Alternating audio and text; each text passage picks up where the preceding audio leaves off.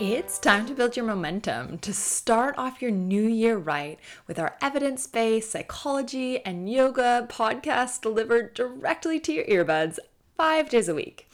That's right. We are going to be replaying 60 of our top episodes five days a week. So, we're going to be featuring expert insights, practical tips that will help you achieve your mental and physical wellness goals. From reducing anxiety and stress to improving your focus and concentration, the Wisdom for Wellbeing Momentum Season is the perfect companion for your yoga, mindfulness practices, and life.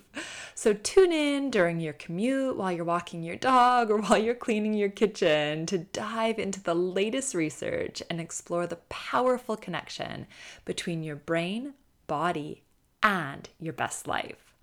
I'm looking forward to being in your earbuds pretty much daily as we kickstart your 2023 journey towards a happier, healthier, and more balanced you. We can't deal with racism and if we're just thinking about all the beautiful, pretty celebration parts and all that stuff, but we have to change something. We got to make things different. So, going into our school systems and talking to them about having accurate history books having diverse faculty, um, having representation at the school. Um, so those things that racism and discrimination will not change unless there's a systemic and institutional change. But we we have to do it. We have to be able to take steps to do things differently, and have our kids involved in that process. What would that look like for them? You're listening to the Wisdom for Wellbeing podcast, the show that blends science and heart to bring you evidence based tips and tricks for cultivating a healthy, wealthy, and meaningful life. Now, here's your host, therapist, yogi, and fellow full life balancer, Dr. Caitlin Harkis. Hi there, welcome back to the Wisdom for Wellbeing podcast. Today I am joined by the wonderful Dr. Ann-Louise Lockhart. Dr. Lockhart is a pediatric psychologist and parent coach, as well as being the owner of a New Day Pediatric Psychology in San Antonio, Texas. She has spoken nationally at different schools, conferences, online podcast summits, and corporate workshops for various topics related to children's development, including ADHD, executive functioning, and racism. Today, we'll actually be talking about how you talk to your highly sensitive child about racism. So, Dr. Lockhart will talk you through what high sensitivity is. It's something that you might identify in your children, but it's also something that you might identify in yourself. And I think that's really important information for all of us to have because it has implications for not just how we parent, but how we might manage the environment around us. And then we dive into talking to your highly sensitive child about racism. This information is so important, regardless of whether you might identify your child as highly sensitive, but specifically managing the experience of a highly sensitive child in this conversation. You know, a lot of us might feel uncomfortable about how we go about talking about racism, when we should talk about racism, what are the things that we need to know about pitching it to our child's level. But without further ado, let me introduce you to Dr. Ann-Louise Lockhart now.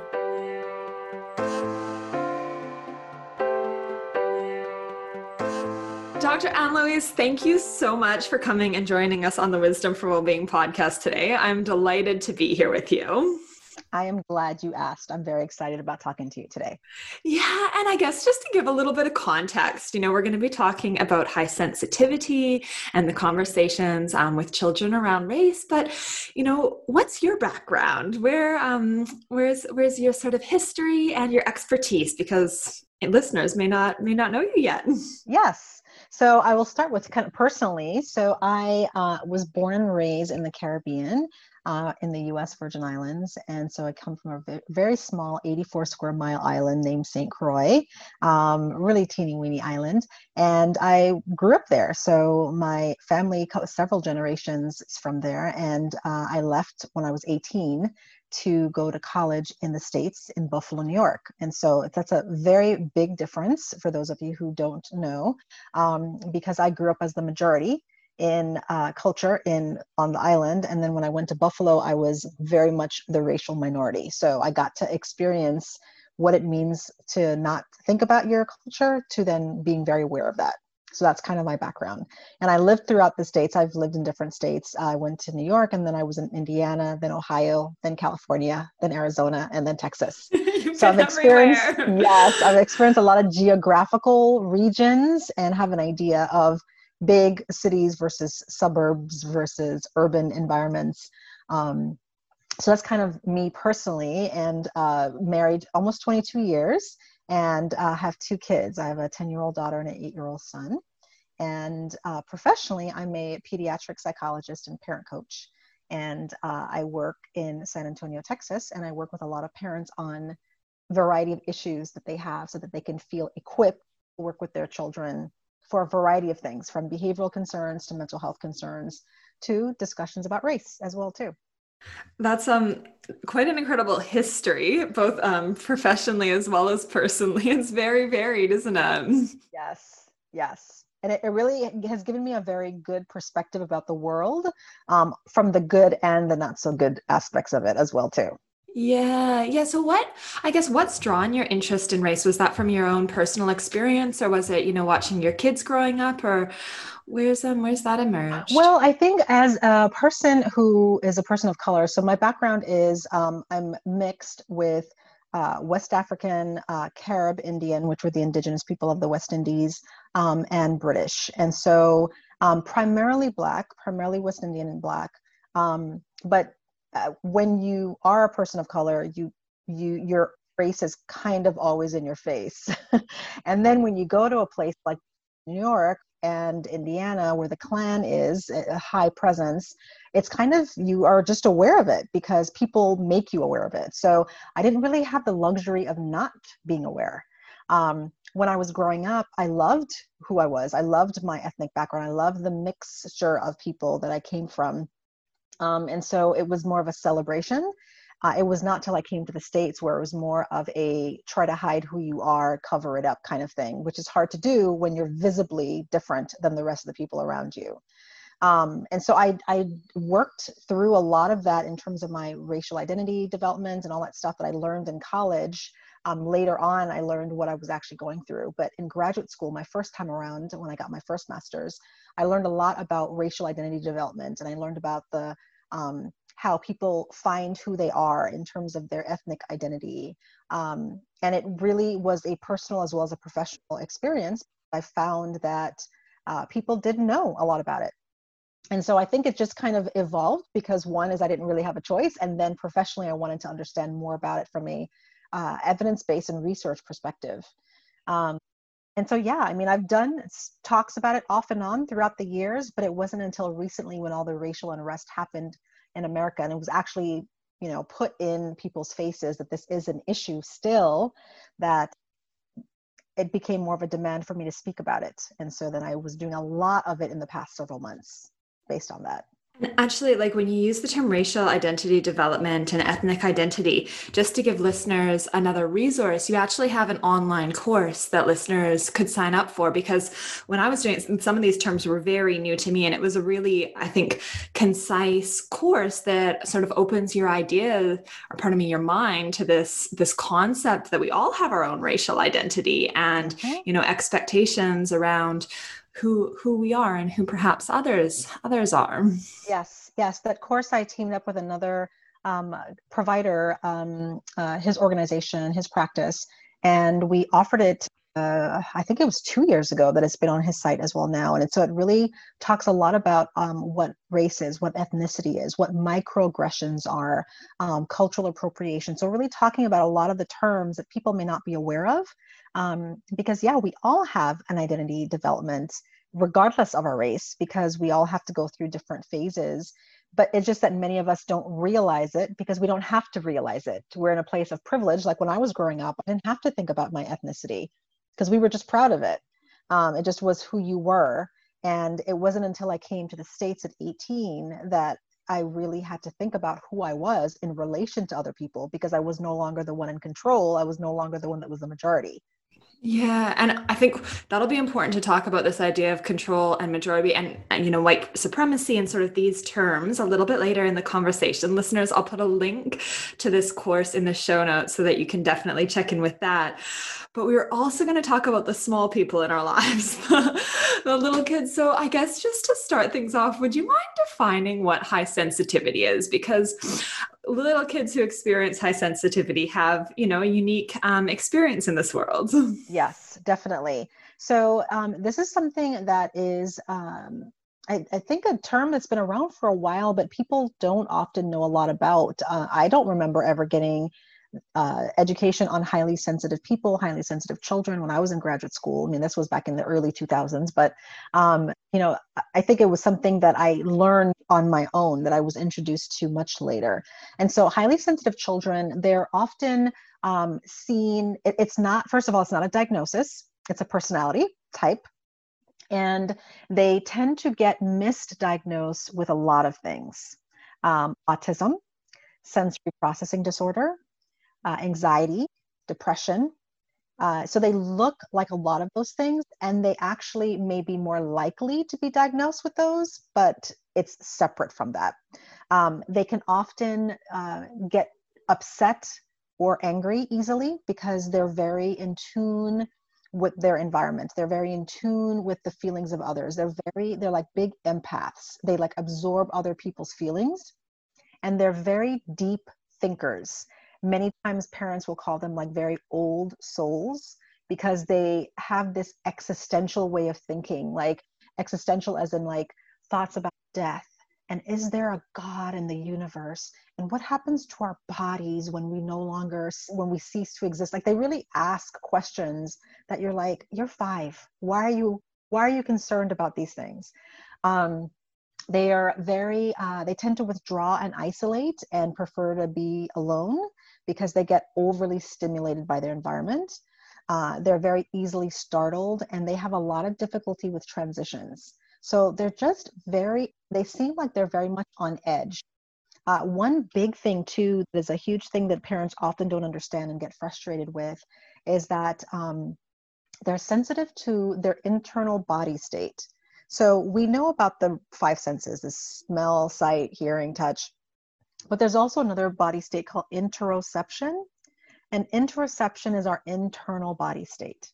It's knowing when we're hungry, when we're thirsty, when we've had too much caffeine, when we're overheated. Um, it, it's when we're sleepy. That's no, when we have to go to the bathroom. And high sensitive are oversensitive to that. So they can go from being a little hungry to dying of hunger because they're so sensitive to their body state. They they're the way they read their body is like turned up by 10% or 100%. Okay. Um, and so, yeah, so those are pretty much kind of when you look at these kids, when they're feeling pressured by time or like, hurry up, we got to leave the house. Why you will often see a meltdown is because they get so overloaded by that stimulation, they they just kind of have this meltdown their cup is overflowing. Yeah. So they're taking in a lot. Like these these little I mean it, you know, obviously it's something that that exists across the lifespan, but when we think in children, like these little people are absorbing things that some adults might not even mm-hmm. notice or experience both their internal experiences but what's going on then externally. Mm-hmm, exactly. And they're very, um, because they're so sensitive to their environment and their, their senses, they uh, they notice things that you would normally dismiss. So maybe it's a smell of a, an ingredient in a food you're cooking or that there's something that's in the trash in the garage that they didn't that you didn't notice that they're really it's obnoxious to them. Or their teacher's bad breath their bad coffee breath that's so nauseating to them. Like they're really they really pick up on something and it's not just that they notice it that they're like impacted by it. Yeah so with that being impacted by things if if they're taking all of these you know different smells different interactions different sort of um, experiences internally on they must get pretty exhausted. Yes they are and that's why they'll have meltdowns why they'll have kind of you tell them one more thing set one more limit um, that they just explode because they they it's just too much. It's too much for them to handle. And they really have a hard time going from say example they have screen time and they've been on the screen for a while and they're taking it all in. And then you say without warning for example okay time to turn it off and go to bed that going from a very high stimulation to then a non-preferred thing like going to bed is going to be met with a lot of resistance and they're going to freak out. And so yeah that transition and that taking all in uh, and then moving from one thing to the next is really really hard for them. And so they're very sensitive to all that stuff uh, which means that a lot of parents they'll often describe these kids as very inflexible easily frustrated very rigid, non adaptable. They use a lot of really, you know, stuck type words about these kids. And many parents have described that they feel like they're living in a home where their home has been hijacked, like their child has hijacked everybody. They're walking on eggshells and they don't feel like they can just be. They have to like watch how they make a request. They have to watch how they approach them in the morning, that they don't say the wrong word and so then they feel like well like who's the parent here like who is setting the the atmosphere here in this home environment and it's like all the power has been given to this child because they're so afraid of setting them off and it sounds like you have some tips for managing that because you alluded yes. to, you know, that uh, no warning from put the screen away, time to go to bed, that that doesn't work very well. So, what would be some of the alternatives? Like, what um, what would empower parents to relate more, I guess, connectedly to their empathetic children? Yes. So that's a great question. I think for me, my approach is always um, a lot of times parents they want to get to the actual strategy. Just give me the strategy and how to handle this. And I I don't do things that way. I always believe that people do best when they start from a place of being informed and educated because they understand the rationale when you actually do give them the interventions. So that's the one of the first parts. And the other part is a mindset issue.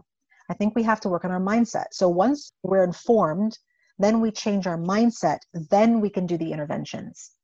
Most behavioral challenges from our children are not about our children, it's about us. And it's about us understanding how they operate. And it's not about blaming us as a parent. Some parents hear that. It's not about blaming, it's about being aware of who you are and how as our mirror neurons pick up on other people, they reflect it back. And there's a process that goes on neurologically that when we are in a state, other people will pick up on that state. And with highly sensitive kids, they really pick up on that state. So that mirroring is kind of like when you're around somebody and you feel, oh, every time I'm in your presence, I feel good or oh, this person puts me in a bad mood every time I'm around them. That's how we mirror each other. And so that's why we have to be really aware of that before we even do any interventions, because then it's not going to work because we're missing what's really going on with our kid. So once we can know that and we understand, okay, I have a highly sensitive kid, check, got it. That's the education part. Okay.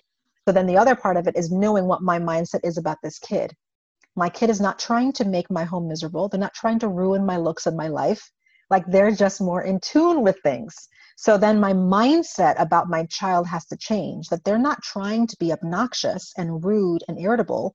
They're just having a hard time managing them themselves. That's the mindset piece. So once we can come from a place of being informed and educated and that our mindset can be gent more gentle and tender towards this child then the interventions are going to be more effective does that make sense? That makes a lot of sense. I think that's a really interesting point to sort of draw in the mirror neurons, you know, in this idea that, um, and I have heard it. I don't know if there is any any evidence around it, but that perhaps one of the physiological differences in someone who has um, the trait of high sensitivity might be that they have more mirror neurons, so they're more likely to pick up on, you know, mom or dad's mood or anyone's mood, really. So then thinking mm-hmm. about what a difference, you know, the the mindset or the state that mom or dad or you know the caregiver is operating in that that's going to have such an effect totally totally and i i don't know specifically but it would make sense to me that maybe they do have more mirroring of neurons going on because they are so sensitive right yeah. um and so you know that is going to be a big part of it and um, one of the things that is going to be very helpful in terms of an, an actual intervention and one of the most important ones, I believe, is to hold the space for your child. So when they're having a meltdown or a tantrum, it's about holding the space and sitting with them in their distress. So if they're having a hard time and they're melting down, rather than yelling and triggering more defiance, more melting down, you just say, Wow, you're having a tough time today. It seems like your cup is overflowing. Taking a deep breath, getting to their level, their eye level, breathing with them, empathizing with them, and mirroring what you want them to mirror, giving them what you want them to mirror, and just sitting with them. And so, what I often tell parents is the empathizing, first of all, listening to what they're actually saying, even if you think it's ridiculous, listening to the themes behind what they're saying, and then empathizing, which means using feeling words to reflect back what you believe they're feeling. Because if we can build our child's feeling vocabulary, it's extremely empowering. Many children are dysregulated because they don't have a, an expansive feeling vocabulary. They're very limited sad, mad, glad. And so if I'm mad because you made me turn off the TV, mad kids do what? They have tantrums. But instead, if they're disappointed because the good part of this show was about to start when you told me to turn it off and you gave me one minute warning, then disappointed kids may say, Hey, mom, I was about to like look at why like the earth is round. Can I have 10 more minutes, please? Because I was really disappointed because I've been watching it all this time to wait, you know, so they can be able to express themselves because now they're disappointed rather than angry at you. Yeah. And so when we can give that to them, we can really be very empowering. And then we can validate, oh, you're right. I probably should have given you some time. That's fine. You could go ahead and watch it till the end of this episode. I totally get it. And so then it could be collaborative. So the gift of the gift of labeling emotions, I've never thought of it as a gift before, but that's a really mm-hmm. beautiful way of packaging it to run with the metaphor. Right. Because how would they know what they're feeling if we're not giving it to them? Because they're just feeling whatever they're feeling on the inside. And then when they're a highly sensitive child, they really feel it. And all they feel is, this feeling must be rage because she just told me to turn off the TV. Well, it might not be rage, it might just be disappointment. And so if they can be if it can be labeled, then you can make those connections. So you can make the connection that, oh, when I didn't give you a, a big enough warning, you felt pointed So that's why you had a tantrum. We can actually make a connection between the antecedent or the triggering event, the command that we made, their feelings, and then their behaviors. So we have this triggering event, and then we have the meltdown or the tantrum. And so when that happens, kids just think, oh, you made me turn off the TV, and that's why I had a tantrum. When in fact it might just be that oh let's make the connection between the the command your feelings of being disappointed and then your tantrum. Instead let's do something different when you're feeling this way. You can use your you can use your words and you can then talk about it how you feel Brilliant. So we're sort of talking about how we kind of give parents the the capacity, the skill set to number one, identify high sensitivity in their kids, to learn what that is, and the really, you know, beautiful elements of it, as well as the parts that are challenging. And then this capacity to help their children label their feelings because what they're experiencing internally is going to be strong. Yes with race you know we know that that children from a young age identify race that it's something that they they notice they experience. When when should a parent start talking to their kids about race generally and does this different for a highly sensitive child? Yes great great question. So um, the, the research has shown that children notice racial differences as early as six months. There is actually some literature that says three months but what we do know is that children notice when an individual appears physically different than their primary caregivers. So regardless of their race, they just they notice. So because they notice race as early as six months, when people say, "Oh, I don't have to talk to my kids about race because they're colorblind," that's actually not true. They're actually not colorblind. they notice, and it's actually kind of a ridiculous statement when you think about it because we all notice it. Like we don't even if we're not consciously aware of it we are noticing that people are different you notice if someone has beautiful flaming red hair you're noticing if someone has really porcelain color skin or very deep dark chocolate skin like we do notice those things.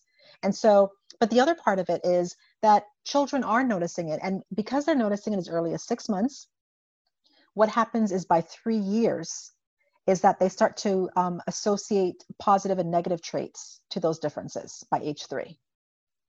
And if they're not educated and informed, or they're around a lot of racism and racist talk and stereotypical um, ideals, then by age five, they actually demonstrate racist behaviors.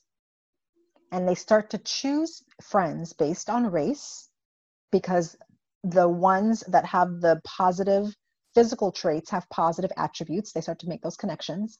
And if you don't have, you're not part of a race that I think is good enough, then I'm going to attribute negative um, characteristics to you. And so, really, by kindergarten, age four, five, children can be racist.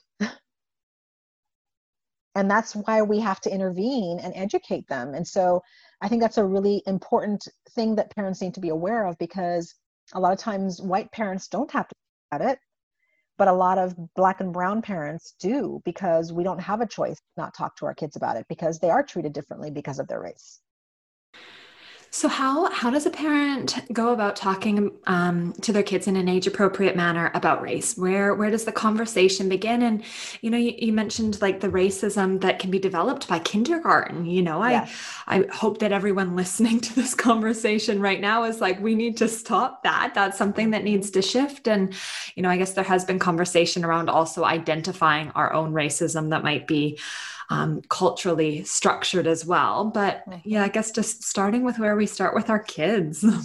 yes, so it's it starts very basic because you're not going to talk to your six month old about you know the oppression of blacks and slavery. Like that's not appropriate because that's kind of bedtime ridiculous. Story.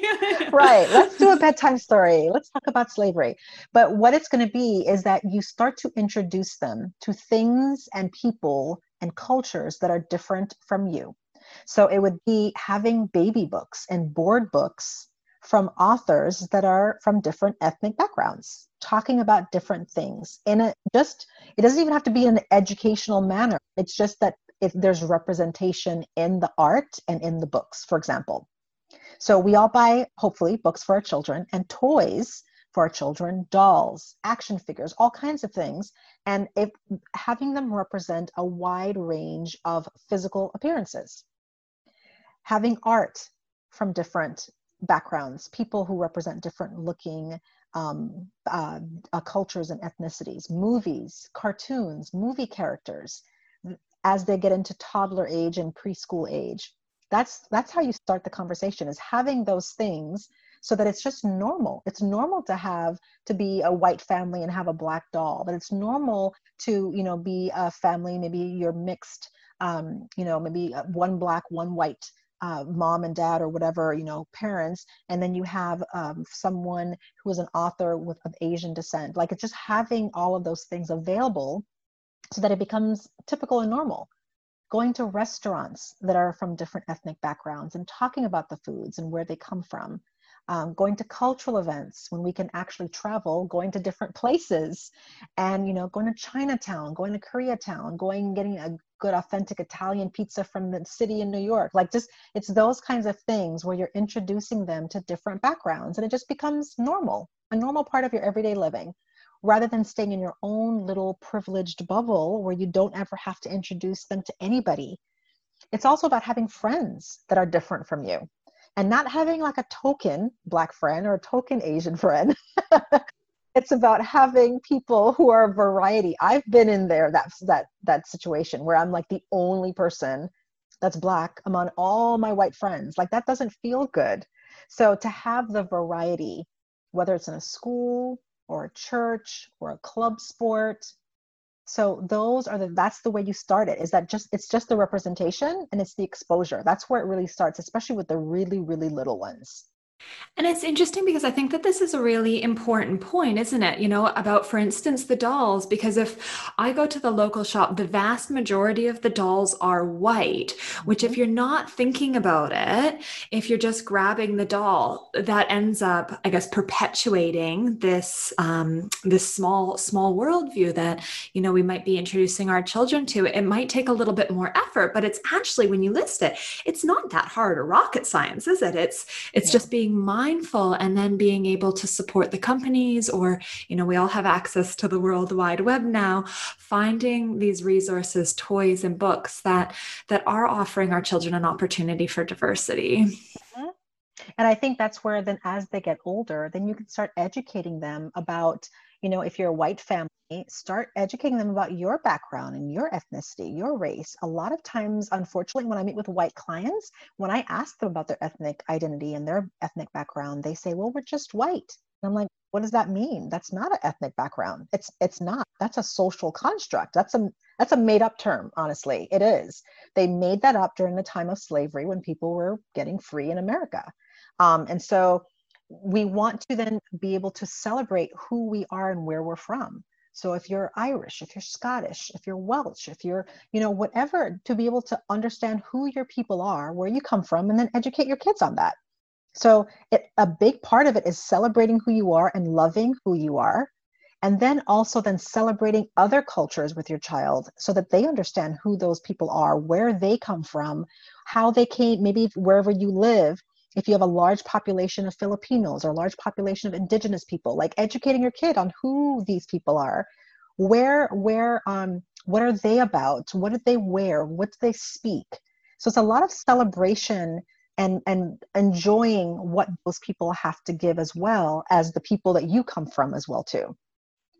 And then as they get older, then really talking about some of the other stuff, you know, the history of people so like you know starting from where you're from even that if there's people that were um, treated poorly or they were um, enslaved or they were run out of the area whatever it is so that they understand the not so beautiful history of other people as well too.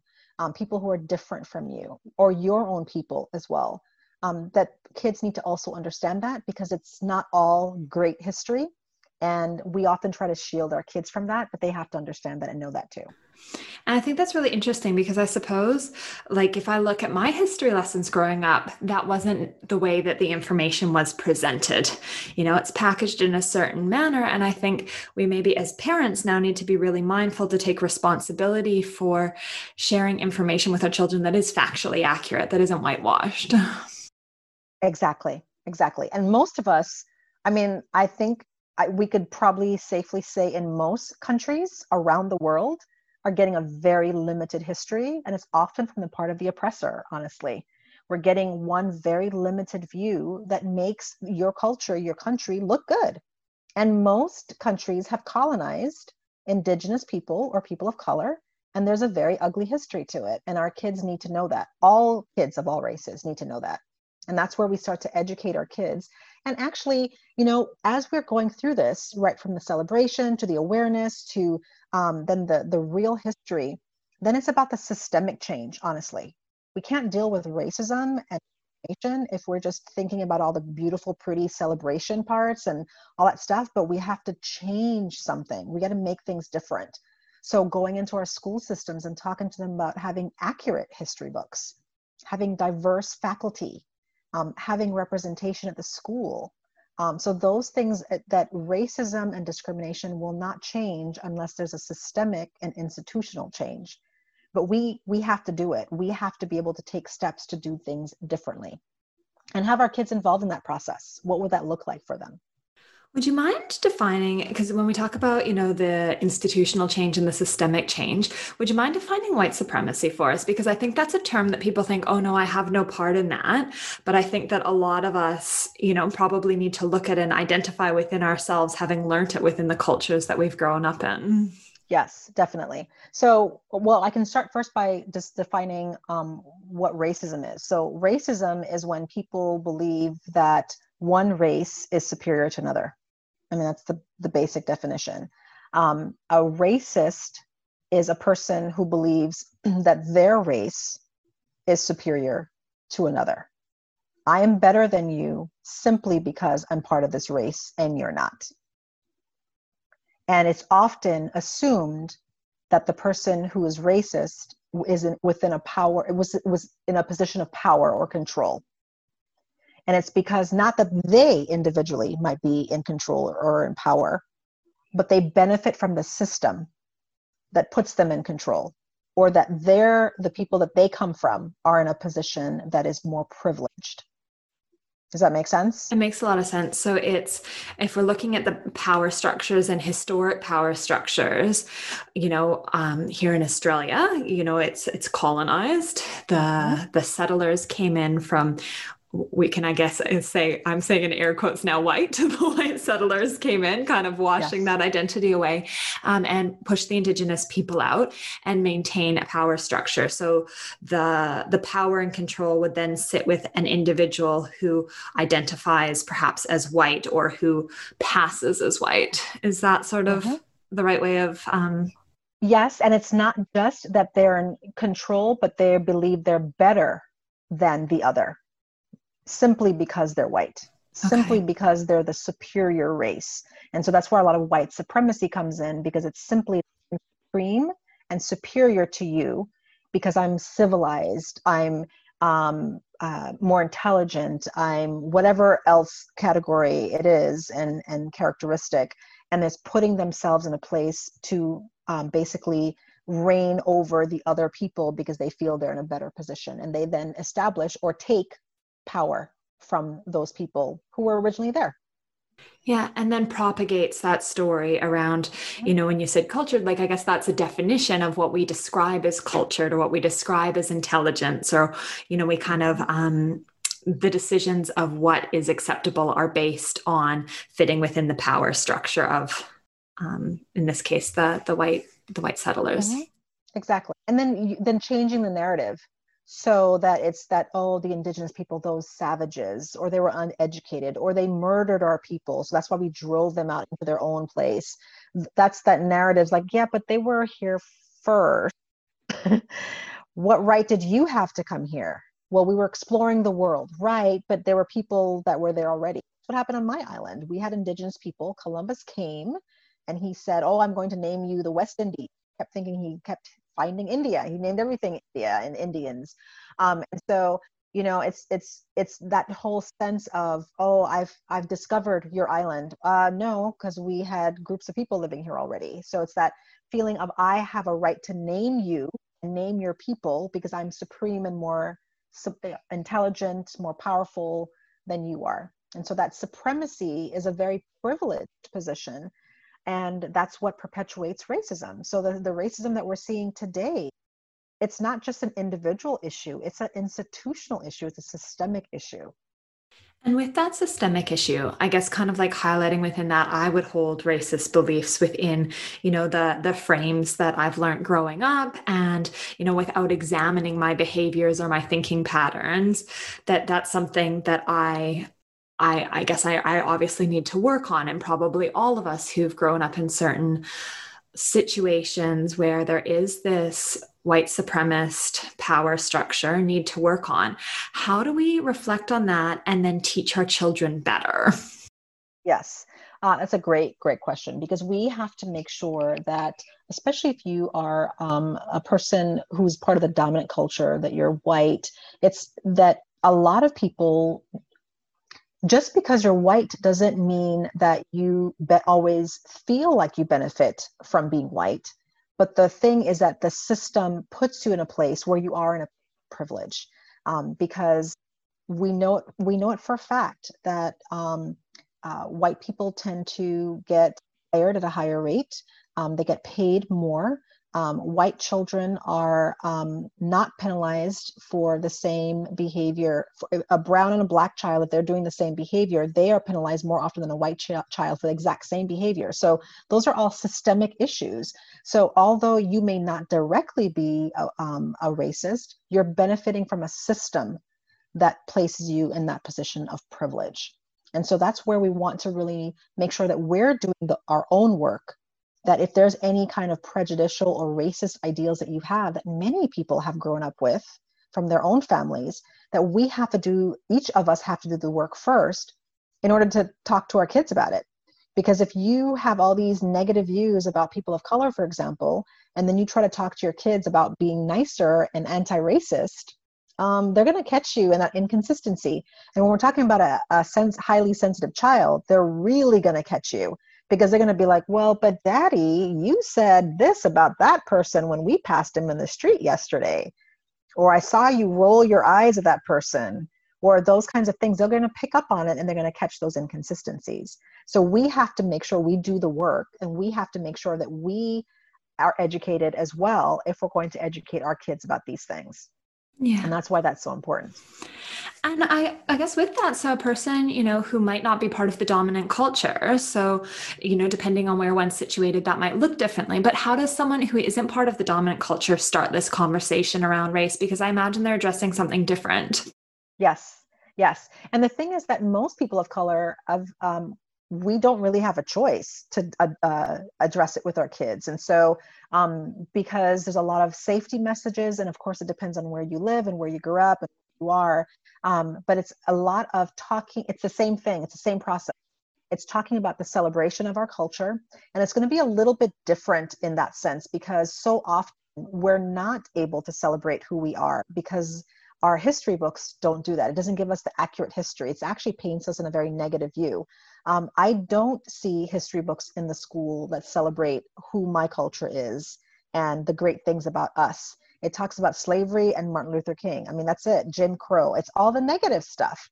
And then, then isolating one person as someone who did something great. And so it, it doesn't talk about the inventors and the scientists and the millionaires and um, the history. Uh, it does, so it's a lot of that is about really making sure that if you're a person of color, is talking to your kid about the real history of your people and talking to your child about how to celebrate those things and how to look at the good things and the not so good things. Because they also have to understand the reality of our society and how they're going to be treated differently because of the color of their skin. That's the reality of it. And so they have to be aware of that so they can keep themselves safe but also be given scripts in terms of how to respond when people say things that are inappropriate, that are offensive, that are little snubs against them because of their race. I just really want to highlight the fact that you've brought up safety a couple of times, and that's something I've never considered talking to my daughter about. Mm, yep. And that's a privilege that I yeah. have to do that. And it was a privilege for me. When I was growing up on an island, I didn't have to think about my safety because of race. It was not until I came that I think about oh gosh, there's there's violence against black people because they're black. Or growing up in Indiana, I have to be aware that I'm driving through Klan country when I go back and forth to grad school. What? You know, and that's it's a privilege to not have to think about it. And it's it's when you're a person of color, you do have to talk to your kids about those things. We don't have the luxury of avoiding that conversation. Yeah. And I, I, guess that highlights too, then that's something that, you know, I should be talking to my daughter, for instance, about or listeners who are in that position of privilege should be talking to their kids about the fact that we're not having these conversations. Mm-hmm. Yep, exactly. How does this differ for a highly sensitive child? Like, how might someone who identifies as more sensitive, or maybe as a child, they don't have that identity yet, but how might they respond differently? Or how might a parent, you know, um, be mindful of the conversation they're leading, you know, let's say with a kindergartner or an elementary school kid where you're talking a little bit more about the celebration and the history? Do you need to be differentially mindful about how you introduce some of these? Some of these yes, concepts? because there's because they're so empathic and because they feel things so deeply, they may over personalize the information you're sharing. And so if they uh, overhear you talking about police brutality, for example, or another um, black person being shot, or about you know the brutality of slavery, or any of those kinds of things, they're going to be more um, likely to feel it very deeply, and even have a really negative effect, uh, uh um, kind of reaction to it um, through maybe bad dreams or maybe over identifying um, with the victims that you're talking about, where they may become overzealous about being allies for those individuals. Um, and so they will really probably internalize that information really deeply and it'll be harder for them to recover from that you really share too much too soon and so we have to be aware of that that um, especially these kids when they're younger they don't need to be exposed to a lot of stuff on the media. Um, they should not be uh, aware of every single shooting every single um, all those different things that are happening in the everyday um, news. We should really actually protect a lot of our kids in general from those things. We don't ha- they don't have to hear every single, single um, negative event that has occurred every shooting that has occurred. But with these children they're really going to pick up on that if their parent is distressed or they overhear adults talking about it and the tone of their voice and the the inflection and how they're talking about that. So i think we just have to be more aware that they're really going to absorb those things much more deeply. And they may be overly um, impacted by it to the point where they may want to go to the protests. They may want to um, over identify with what's going on with other people different from them. And we just have to be aware of that so that we're not giving them too much information too quickly Okay.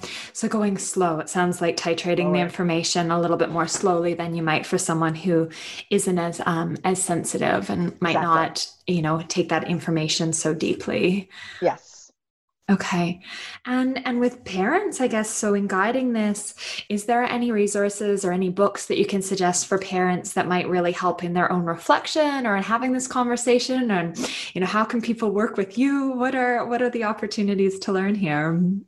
Yes, there are tons of books that are now out there that are that, that have been out there but are really um, been put more available. Um, there's I mean, it really, if you Google a lot of books on race, um, and you uh, look up specifically for child de- uh, developmentally appropriate books for children because you, many of the books out there you want to look for things that are talking about like celebration and education of different cultures but Those also be the keywords talk- celebration you celebration, said a few times yeah and education yes. and and then also just historical just historical developmentally appropriate books for kids um, on my Instagram, I have a lot of different resources that I've highlighted and that I've queued up in my um, highlight section of my bio. Um, but also, there's a, a, a, book company that I've worked a lot with, that I'm working a lot with, called A Kids Book About. And that's a really great place to start because they have one called A Kids Book About Racism.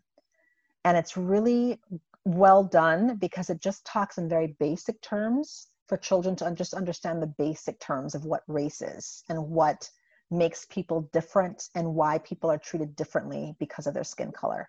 So just giving them that basic education and background could be a really good one. So um, I would just say just do your work. Make sure that you're not giving too much information about the ugliness of the history of race, but also doing things that show the beauty of it too. It needs to be a balance between the two. I, really like that you, you've brought up celebration a number of times because that sounds really yeah, colorful and dynamic and really empowering. So, a kid's book about racism was one that you recommended, the kids' books mm-hmm. about. Um, and on your Instagram, in the highlight section, you've got other books and resources, yes. as well as parents just Googling, you know, racism and developmentally appropriate books. Mm-hmm. So, where can people find you on Instagram, on Facebook? Yes. So on Instagram, I'm very active at dr.annlouise.lockhart. Um, and on Facebook at um, my uh, practice is called A New Day Pediatric Psychology. And so those are the two places I'm probably most active. Uh, and then they can always find stuff on my website at a new day sa as in san antonio.com. So a new day sa.com. And I have uh, lots of free downloadable PDFs. And I actually have a, a series both on Instagram and um, on my website that I'll be putting up. Um, about different things, helpful things to say to your child. And I have one for a child, um, parent of a child who's Asian, for parent of a child who's Latino, um, one for a Black mixed child. Uh, so I have all these white children. So I have all these different scripts that could be really helpful for parents to use because many times parents are at a loss of what to say um, and so I have that whole series that I've done with several other providers that we've teamed up to really say, like, these are the 10 things you can say to your white child. These are the 10 things you can say to your Asian child. And it just gives you kind of a guideline so that, you know, you don't feel like you're kind of tripping over your words a little bit and you can try to start to start start the conversation with your child. That's fantastic. I'll put links to all of um, your resources in the show notes. So listeners if you didn't get the chance to write down with a pen um, just head to the show notes. But that's brilliant. This idea of script sounds particularly empowering because mm-hmm. you know for those of us who haven't actually thought about how we'll have this conversation what a brilliant place to springboard and then to start having these these conversations and making sure the next generation is more informed and more connected than we might have been. Mm-hmm, exactly. It's a it's a real big gift to be able to do that, and I think that there's um, there's a lot to be said about raising children that are different than the way we were raised, um, because we really need to to heal this world. We have to start with our kids so that they grow up with a different set of thoughts and ideals about people who are different than them as well too. Thank you so much for sharing your wisdom with us and, you know, being patient in our learning and understanding as well. I think that this is such an empowering conversation, both in terms of talking through high sensitivity, something where, you know, we might um, consider our kids to be highly strong or difficult, and how we can support our kids to really feel and kind of looking at that beautiful trait of the deep, deep empathy they have, but also being mindful that the way we approach conversations with these kids is going to be a little bit different than it might be for kids who don't have that trait, as well as talking about how we introduce, you know, different board books and toys and the celebration of different cultures from an early age. Yes, it was an honor for me to be here and talk about this. So thanks for inviting me too. Absolute pleasure.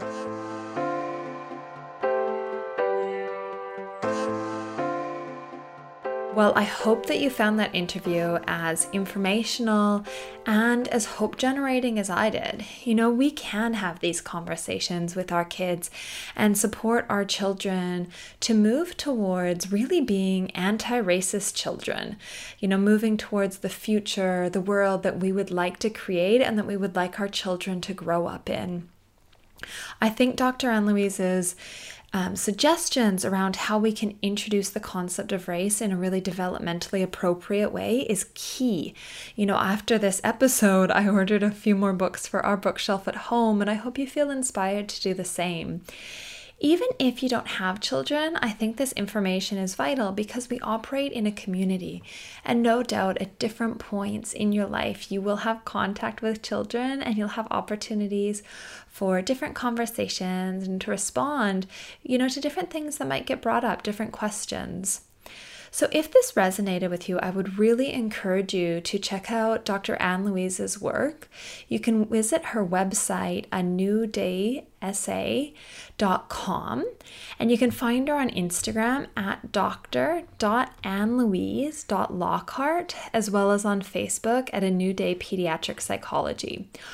All of these links will be in the show notes, including a link to a free download for parents who have a highly sensitive child. So you might want to download that as well as her course on racism and several articles and podcasts actually that she's written around racism and raising anti racist children, including a link to some books that she's been involved in. So I really hope you check out the show notes. They're at drcaitlin.com and you can get all of the information there. Thank you for your time today and showing up for these important conversations. I think it's really valuable that we are all here listening, learning, and teaching the next generation. I will look forward to connecting with you next week. I'm wishing you and yours well. Bye for now.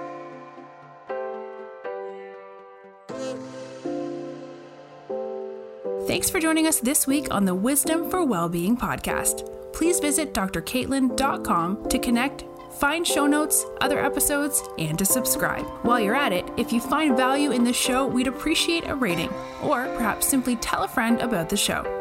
Wisdom for Wellbeing is not a substitute for professional, individualized mental health treatment. If you are in crisis, please contact 000, your local emergency number if you are outside of Australia, or attend your local hospital ED.